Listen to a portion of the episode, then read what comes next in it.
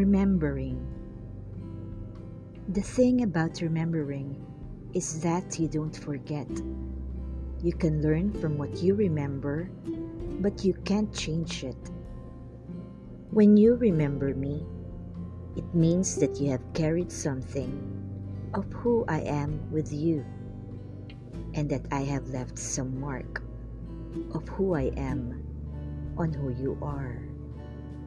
It means that you can summon me back to your mind, even though countless years and miles may stand between us. It means that if we meet again, you will know me.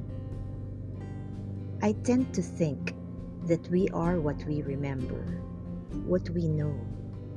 The less we remember, the less we know about ourselves, the less we are.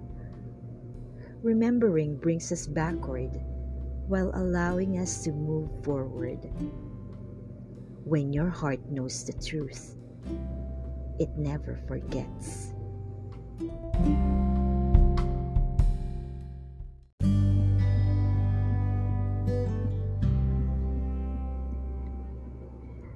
From the Notebook by Nicholas Sparks I am a common man with common thoughts, and I've led a common life. There are no monuments dedicated to me, and my name will soon be forgotten but I've loved another with all my heart and soul, and to me, this has always been enough. And that leaves me with a belief that miracles, no matter how inexplicable or unbelievable, are real and can occur without regard to the natural order of things. So, once again, just as I do every day, I begin to read the notebook aloud so that you can hear it in the hope that the miracle that has come to dominate my life will once again prevail.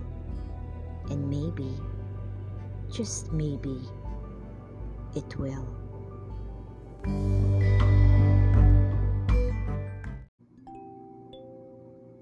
Thank you for listening to this episode.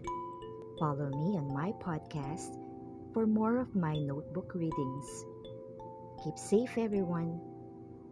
God bless.